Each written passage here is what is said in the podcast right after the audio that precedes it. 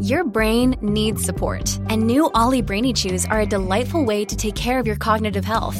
Made with scientifically backed ingredients like Thai ginger, L-theanine, and caffeine, Brainy Chews support healthy brain function and help you find your focus, stay chill, or get energized. Be kind to your mind and get these nootropic chews at olly.com. That's O-L-L-Y.com. These statements have not been evaluated by the Food and Drug Administration. This product is not intended to diagnose, treat, cure, or prevent any disease.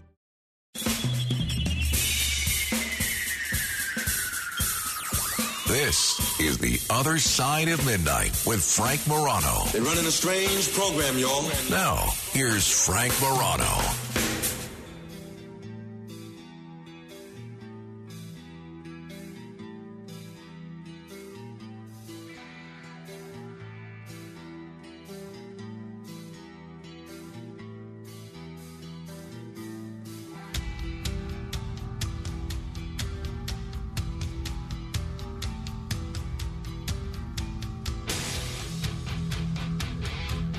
Well, a couple of the issues that I really enjoy focusing on this show have to do with trends and the future in education, have to do with trends in the future of religion, especially of the organized variety, and have to do with taking a look at the history and the benefits of radio in general, but specifically talk radio. Well, we are in for a treat because my guest he is somebody that wears multiple hats and he happens to be an expert in all three of those areas. If he's not a total expert, he's the closest that I could find.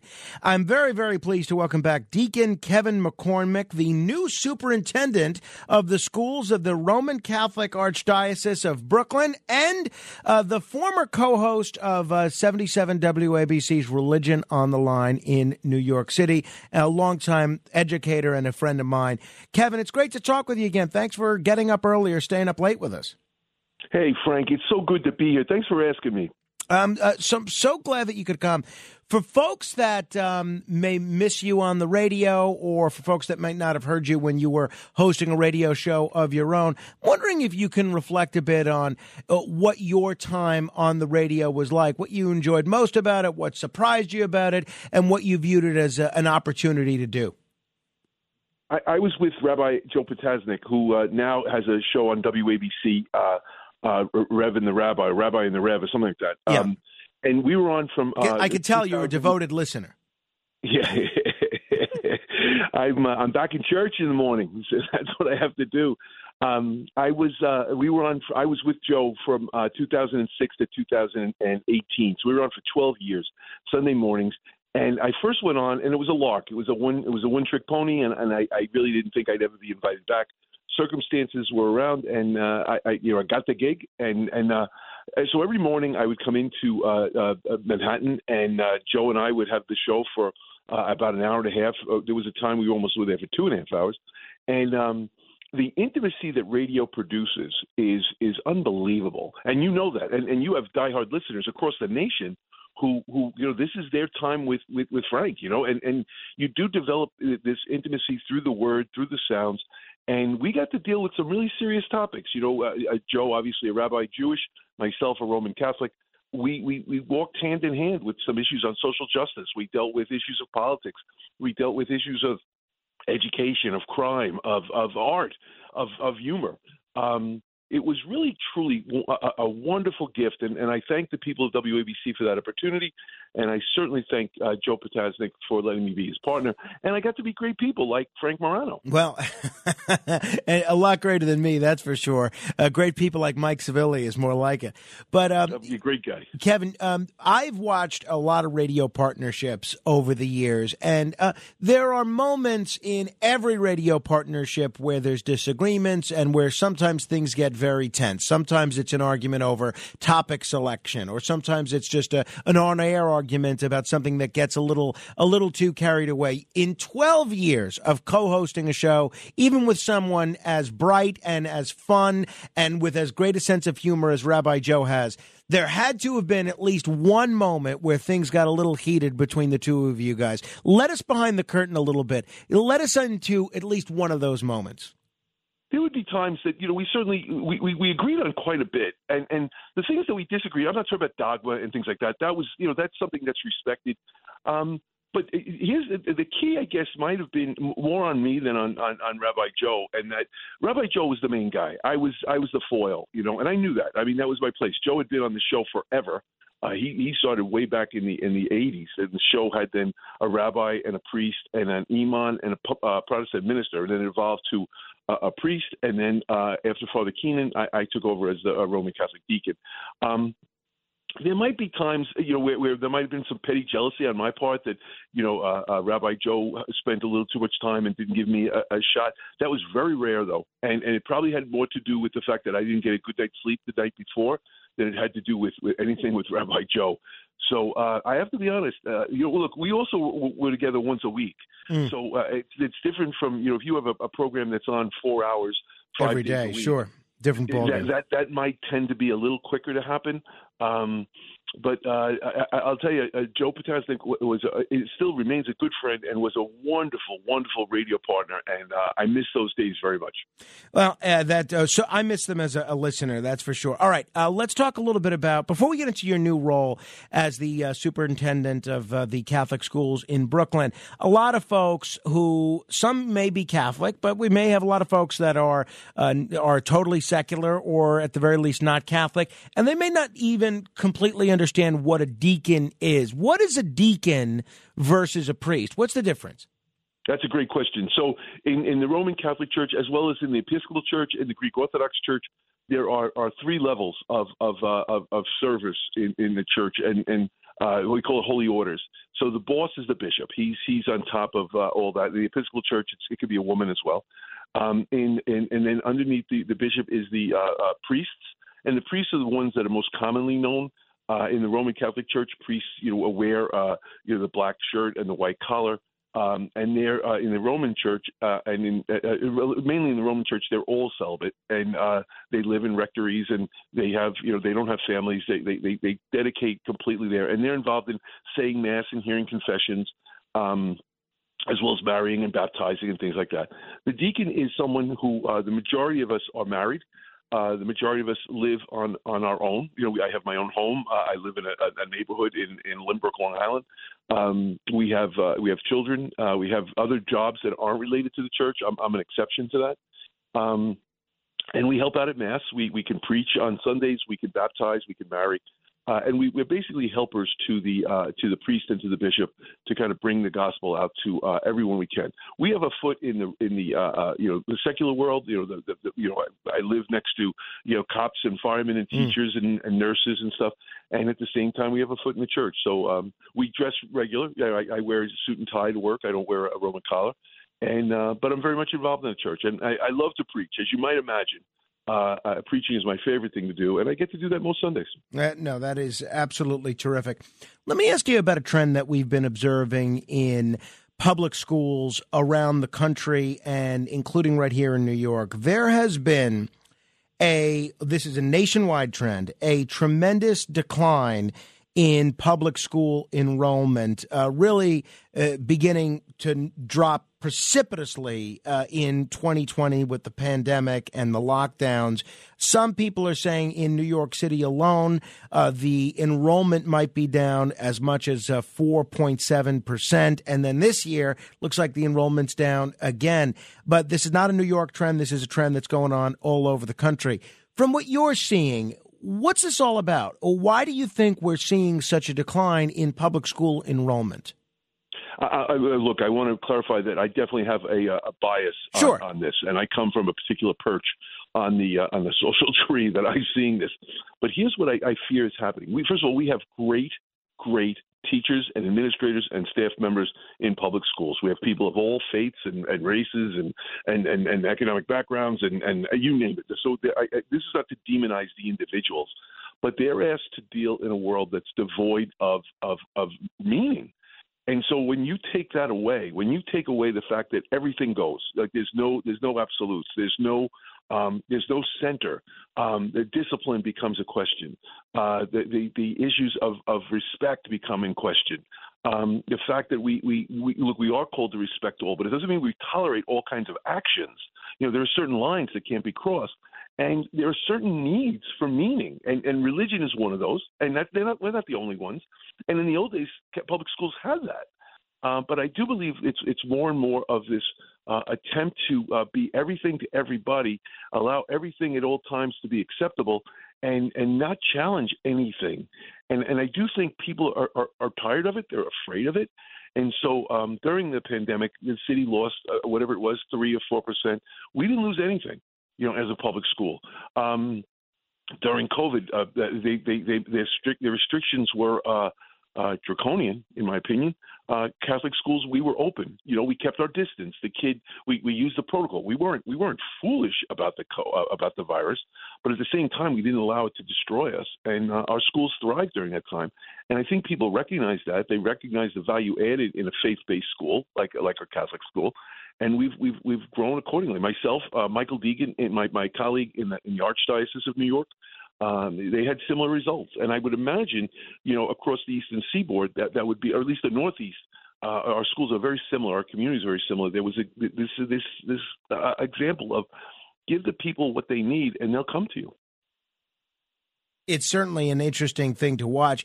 The fact that you alluded to uh, all of the uh, pandemic lockdowns and the restrictions during the pandemic and how what you guys did in the Catholic schools, you weren't reckless, but you thought that it was important to, uh, de- you know, get back to some semblance of normal schooling. You, we saw uh, the public schools really delay much longer than the Catholic schools did in reopening. We also saw that even once public schools were reopened, there were a lot of restrictions when it came to came to both teachers and students wearing masks, and we saw there were a lot of restrictions uh, in the part of uh, staff, at least, on, in terms of vaccines.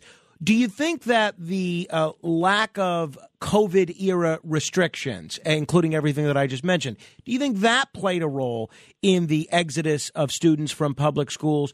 And what sort of uptick that, did that lead to in terms of Catholic school enrollment?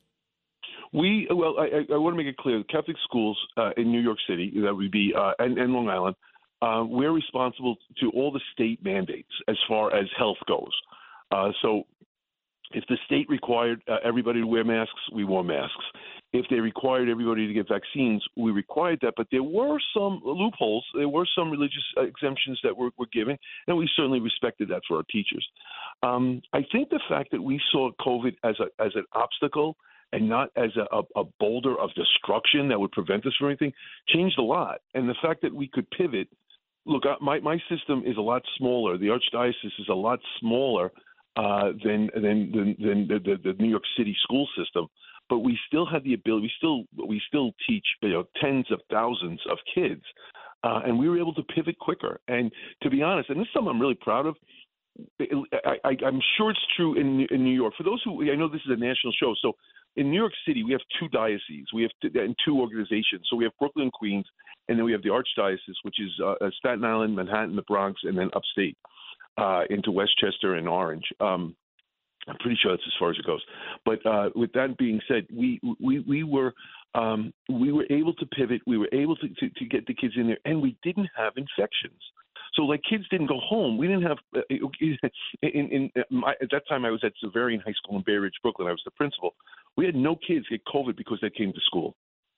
That's that to me means everything, and they got to be educated. Because I'll wow. tell you, the the deficit that that's caused in our, our, our maturity level of our students across the board has been devastating, and I can only imagine what my colleagues in the public system are going through. Well, speaking of the public system, you know, we are seeing a lot of trends in the public system where uh, children are confused, uh, children are uh, not up to a reading level that their peers of a generation ago were able to read at. And in some cases, they're dealing with things like depression, anxiety, alarming rates of, uh, uh, rates of uh, drug use as well. Is that are those problems uh, prevalent in the Catholic schools as well, or is that something that the Catholic schools have been able to avoid? We, we look, it exists, and that's that's a human condition, and there's a lot of pain out there. However, the numbers that, that, that my system deals with, that, that the other Catholic schools in the area deal with, uh, systems, uh, you know, uh, uh, is, is extremely much, much, much less. I think for a couple of reasons. One is there's a much bigger buy-in from the family in a Catholic school because a parent is, has to sacrifice to go there. We we charge tuition. In, in in my schools, we charge anywhere for the grammar schools. We charge anywhere between four and and seven thousand dollars a year, and in the high schools, we charge anywhere from about nine nine and a half to about seventeen thousand dollars. So there's a, there's a definite buy-in right there. You have you have you have uh, skin in the game, if you will. With that being said, we also have uh, a lot of support, and, and and so you know people think Catholic schools don't have counselors. We do. We they, they think we don't have uh, access to you know the best uh, uh and and, and the, the best practices in mental health. We do.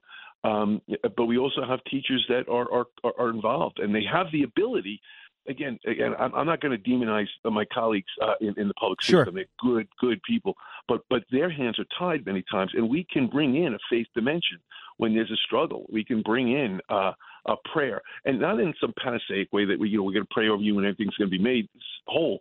But we're going to, you know, it's the old Benjamin Franklin. We're going to roll like there is no God and pray like there is, and know that you know somewhere in between we're going to find that solution.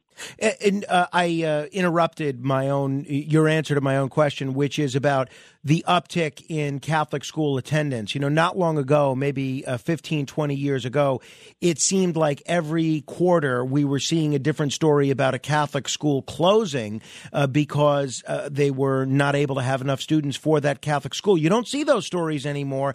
And I know at least during the lockdowns, you saw a big uptick in attendance with Catholic schools. What are you seeing in Brooklyn in terms of increased Catholic school attendance, if anything? we, we we're holding our own. We, we so we, we didn't gain anything, but we didn't lose anything, and so I'm going to take that as a win, especially when you compare it to the public system. Um, the pandemic was uh, was you know those three years, uh, and we're we're coming out of it now. Um, everything was done to make sure that we could hold people together. There's still going to be closures. That's just mm. the reality. And and neighborhoods change and and demographics change. Um, so you know, don't be surprised if you hear uh, you know, closure coming out of you know the Brooklyn diocese or the the, uh, the Archdiocese of New York or Philadelphia or, or or, or California or wherever you're listening from. I mean, those things are going to happen, but they're not going to happen in the numbers that we had seen in, in the times that you were talking about. Mm. A lot is in place, and and we we we we work very hard to support. Uh, we give tuition support we work very hard to make sure that there's a lot of value added to our schools. So, you know, in the old days, you came to school, you went home, and you did your thing. Nowadays, you, you, families are demanding. What kind of club do you have? Do you, you know, sure. are my kids going to learn about STEM? Are they going to are they going to be a dance uh, a, a program for them? Is there a theater program? Is there, is there sports? And that used to be just a high school reality, but now across the board, even in the grammar schools, we want to see more value added, and they're doing it and they're doing it, and they're doing it at fractions of the penny of what they're doing in the public system. So um, there is a lot of great good news, uh, you know, great good news about our, our, our, our private and Catholic schools. If people are just tuning in, we're talking with Deacon Kevin McCormack. He's the new superintendent of the schools of the Roman Catholic Diocese of uh, Brooklyn. Hey, uh, Kevin, can you stick around a few more minutes? I got to take one quick break, but if you don't mind, uh, a, uh, a, you know a late night slash early morning, I'd love to keep you if you're for a bit more. Frank, I'm on radio again. I love it. I'm, I'm with you the whole way. All right, terrific. Hang on. Uh, we'll continue with Deacon Kevin McCormack in a moment. This is The Other Side of Midnight. When we come back, uh, we're going to talk about what trends we're seeing in terms of teachers. We've seen some very alarming uh, news stories over the course of the last year and a half about schools not being able to have enough teachers. What do Catholic schools do to avoid such uh, pitfalls? And what's happening with respect to the Catholic Church in general? Not that he's the Pope, but he's the closest that we're going to get to it on this radio program. Deacon Kevin McCormack will stick around with us straight ahead. The Other Side of Midnight with Frank Morano. It's The Other Side of Midnight with Frank Morano. Frank Morano.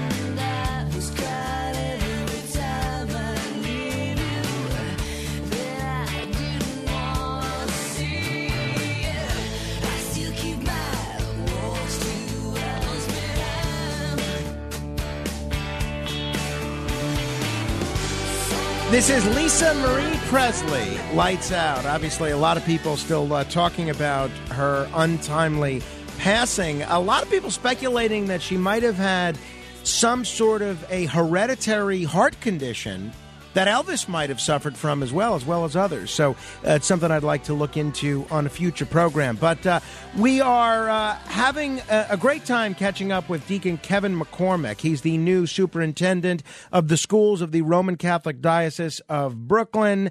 He uh, was formerly the principal at Xaverian High School in Brooklyn. A lot of years of educational experience and quite a few years of experience here on the radio. By the way, Kevin, how are you enjoying I realize maybe uh, you know this is an unfair question. How are you enjoying being the superintendent now? Uh, so many educators that I've talked to over the years who really enjoyed being in the classroom, sometimes they lament that so much of their role has become administrative and they don't get to spend as much time actually teaching students. How are you finding it? It's a trade off. I had been at Xaverian for 37 years. They were wonderful years. I was a teacher, I was an administrator, I, I, I worked my way through the system, I became the principal. Um, and and I was principal for 15 years with Mr. Robert Lisi. We we together we really we, uh, we really did some great things at Xaverian, and it continues to be a wonderful wonderful school. And I'm very I'm very very uh, honored that I, I was part of, of its story. Um, but I, I got a new chance to do something different. Look, I'm I'm I'm in my early 60s, and I, I have a new dragon to slay, and and there's a lot of work to be done. I don't have the intimacy with a classroom that I, I had as a younger teacher, but I, I do believe I have more influence. So you know, I went from a class of 30 to a to a school of of 1500 to a to a system of uh, over 30,000 kids when you include our high schools and grammar schools. So it, it, allows me to be involved in a lot of great things. I have a wonderful, wonderful bishop, Bishop Robert Brennan, who's uh, been in the uh, diocese for about a year. He asked me to come on, and uh, I love working with him and the priests and the teachers and the principals and the nuns and the brothers and and, the, and my brother deacon. So there's a lot of great things going on. I'm I'm thrilled to be honest.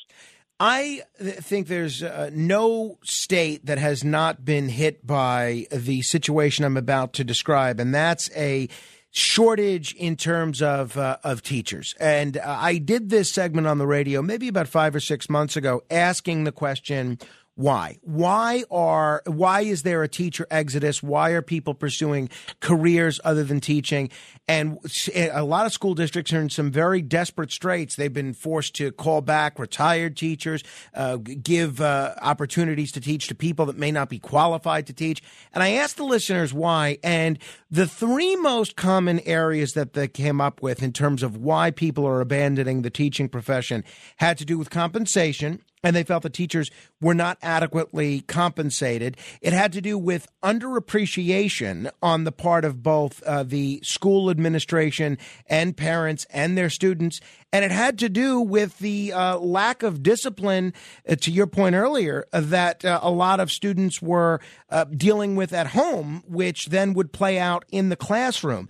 Are you in the Catholic school system seeing a, a similar sort of a teacher exodus, and why or why not? We do have. A, we, I don't think I have the problem that my my colleagues in the uh, in the New York City school system has. Uh, but I do have, a, I mean, it is a concern. You have a concern of, of your people choosing education. At the time, that was a noble, when I was a, a young teacher, you know, we're talking almost 40 years ago, it was a noble profession. If you, if you said you were a teacher, it had a certain cachet to it. People knew that you were, you were taking a, a, a discount on, on your salary, but you, you bought into the mission of your program. Uh, we still have that mission in the schools, and, and, and, and many of our faculty are attracted to it because they're working with kids in a, in, a, in a unique reality that allows them to express their faith, to allows them to bring their kids to the next level, and, and give them the ability to have that, that Catholic imagination as they go into the world. But at the same time, in, in our schools, we're, we're working on, on um, you know, a, a, significant percentage less than, than the, the, New York City dollar. So, you know, our people may be making 60 or 70 percent to the New York dollar, and uh, that's a problem.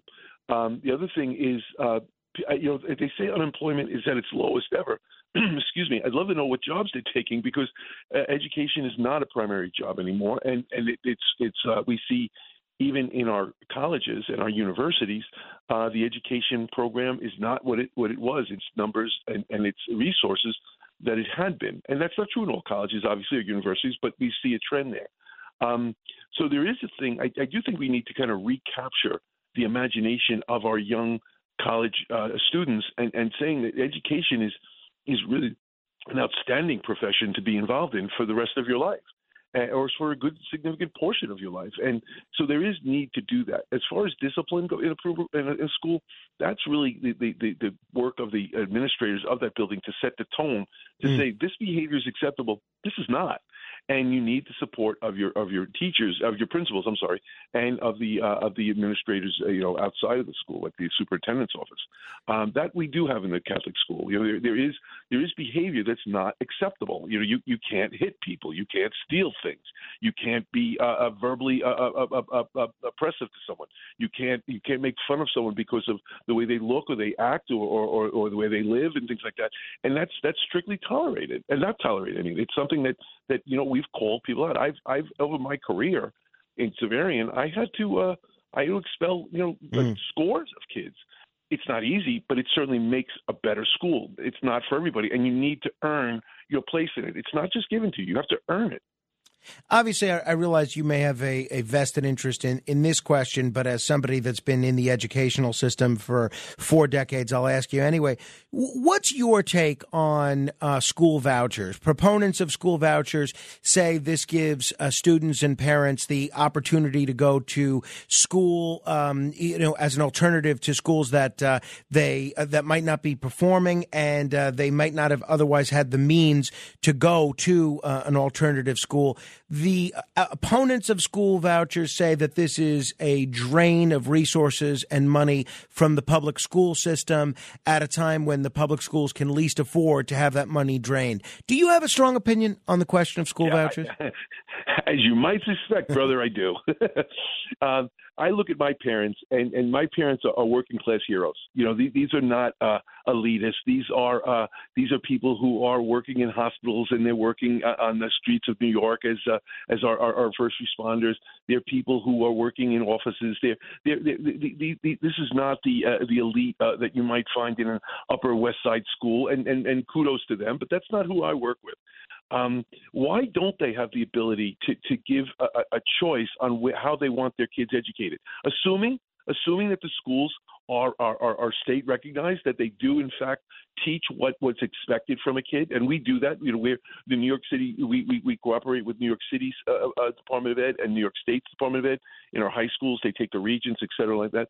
So why why why won't we allow people to do that? And and why are we afraid to say that a faith based school can't get money? You know that that for some reason because I mentioned God in my work and I make no I make no bones about it. When you walk in, you see all the the Catholic identity aspects, the crucifix and the and the saints and things like that. But look at the quality of what, what's coming out of our Catholic schools throughout the nation, throughout the nation. Well, and, I mean, I, I guess the the other side of that is people would say that uh, that uh, Catholic schools or religious edu- educational institutions do get money, but it's for things like textbooks and to get uh, uh, their school students transported to school and things like that. I mean, there is public funding that is involved in the educational process, right? In New York State there is. In, in a state like Maryland, I uh, see. they don't. They don't. They don't get those things. So I see. each state, each state is going to be very different. Just like vouchers. So I, I know, for instance, in Ohio there are vouchers. Uh, in New York there aren't, and I don't see. Unfortunately, I don't see vouchers in New York State anytime in the near future. But I do think it would be fairer to the taxpayer who has money that's to, to give them some discretionary fund and say, look, we're gonna we're gonna give you a, a voucher of X amount of dollars, whatever it is, and you can put that towards a charter school or you can put that to a Catholic school. Um, I'm very proud, and again, my colleagues throughout the nation, um, our kids respond. Our kids are going on to the best high schools. Our, our high school college kids, uh, our, I'm sorry, our high school Catholic kids are, are 99% going into uh, the colleges of their choice, or they're going into the military, or they're going into a family business.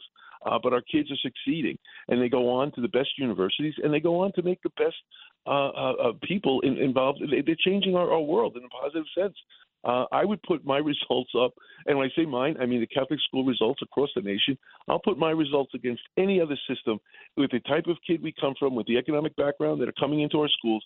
Tell me how you're doing with the same kids. Mm. I, am going to tell you, I'm going to beat you nine out of ten times. Uh, this question might be above your pay grade, and if but uh, you're the only person I have to ask. So uh, tough. If people are just tuning in, we're talking with Deacon Kevin McCormack. There was a headline in the Guardian newspaper yesterday which caught my attention because I know I knew that this was a trend and it's something that we had talked about on the radio, but I had no idea that it was this bad. Here was the headline in the Guardian: "Losing their religion: Why U.S. churches are on the decline." And then the news article says as the U.S. adjusts to an increasingly non religious population, thousands of churches are closing each year, probably accelerated by COVID. Uh, I had, uh, you know, I had an idea that we weren't at the same level of uh, religiosity that we were in the 1950s, but I had no idea of the rapid pace at which uh, churches are are closing at. what is your take on this, and what can be done not just by the Catholic Church but for all the organized religions to kind of stem the tide of people staying home instead of going to church? It's a frightening uh, uh, trend. Uh, we we call them the nones, N O N E S, and the uh, the nones are growing in, uh, in, in number. And they did when Joe and I, Rabbi Joe and I were on the show. We used to talk about this on, sure. on, on several occasions.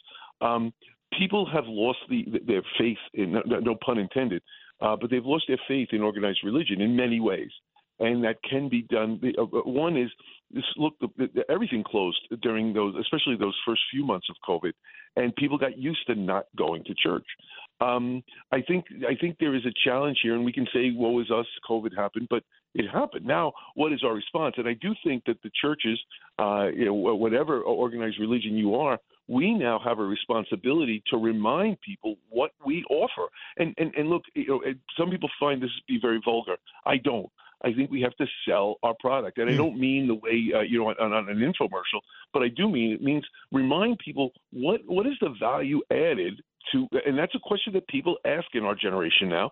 In, in, you know 2023 what's the value added of being involved in your program is it is it strictly tradition for some that's going to be enough is it going to be a, a, relationship with the divine? That's going to be very important. Is it is it is it a combination of all those things? It's a place of solace, a place of hope, uh, all these things. But we have to work harder to invite people back and, and and you know literally go to the highways and byways and say, look, this is not the French Revolution. You know what I mean? This is not uh, the bubonic plague, and the church survived things like that.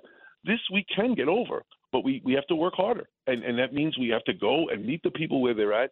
We have to be true to our foundation, to our, our, our dogmas, to our beliefs, and, and, and, and let let them meet us for who we are. Uh, but it means work on our part. You know, we can't we can't blame the people for not coming and not do anything about it. You know, that's uh, that that's you know that's rearranging deck chairs deck chairs on the Titanic. We need to go out and and, and evangelize. Can I just go on a riff for 30 seconds? Please, go ahead. Yeah. When, when, when I was a kid, you know, I was a kid in 1960. I was born in 1960. So um, when when I was when I was getting ready for school, there was no question in in my parents' mind that I would go to Our Lady Mercy in the Bronx. There was no question on it. It wasn't like should we? What what, what did they? You went. I lived in a world of privileged Christianity, and, and particularly in New York City. You know, I grew up in the Bronx. Um, it, it, there was a privilege that you had to be a Catholic, and the world kind of world uh, revolved around it. And you had, you know, Archbishop Sheehan and and and, and going my way, and, and a whole bunch of things that went with that. Well, now in, in 2023, Christendom is gone. You know that that that that, that privilege that, that the Catholic Church or any other church had in you know say uh, you know from the from the 20s to the 70s in, in the 20th century, it's gone. We have to evangelize. We can't rest on our laurels, and we have to go out and tell people what the good news is. Uh, lastly, um, when Pope Benedict uh, passed away, I got a call from one priest who said that he thought that when the history of the popes was written, that Pope Benedict would go down as one of the most influential uh, Catholic scholars and uh, thinkers in the 20th or 21st century. I'm curious, where do you think, as somebody that was on the radio under both Pope Benedict and uh, Pope Francis, where do you think Pope Benedict falls in terms of his legacy going forward? Pope Benedict, as, as Joseph Ratzinger, uh, uh, uh, was a brilliant, brilliant, brilliant theologian. As as Pope, he was a, a, a real trendsetter Pope. He, if you were going to look at the history of the Church, he certainly continues in the in the tradition of John Paul II. Um, he was older when he got the job. The, the church is very interesting with its popes. We tend to to to, to go like a TikTok, you know. So there's, uh, you know, we go to the to, to the more progressive, we go to the more traditional, we go more to the president, and that goes back and forth. And that's that's pretty much a trend. Um, Pope Benedict, he continued many of the uh, uh, uh trends that, that St. John Paul II did, and he did so with with uh, a love and caring. Um, you have to remember, all our popes are, are bound by who they are. So he's he's a German who was uh, very much influenced by the horrors of, of the Nazi mm-hmm. regime, and he knew the importance of, of tradition, and he was willing to do that. He also gave the church the gift of saying that a pope can can step down. We have people. Pope lived till he's 95. Uh, uh he was in his 90s when when when he passed. Um, he gave the church the gift of saying, you know what, the, being a pope is essentially important, but it's a, it's it's a job that, that you you need certain qualities for, and and the gift that John, Benedict gave us was the ability to say, I'm going to step down, I'm going to support my my, my successor, and and he did very much. He Benedict is going to go down as, as, as a very important pope, no question about it, very important pope. Kevin, I could talk with you all day. You got to come back soon. Uh, next time we're going to get you uh, in studio for old time's sake. I, I appreciate I the time like this morning. It's uh, been great talking to you. Thank you, brother. I, am going to hold you to it. I want to see you. Anytime, anytime. It's always a treat to talk with you. Deacon Kevin McCormack, the superintendent of the, uh, of the schools of the Roman Catholic Diocese in Brooklyn. If you want to comment on any portion of our conversation, you're welcome to give me a call. 1 800 848 9222. That's 1 800 848 9222. This is The Other Side of Midnight. I'm Frank Morano. Straight ahead. The Other Side of Midnight. midnight.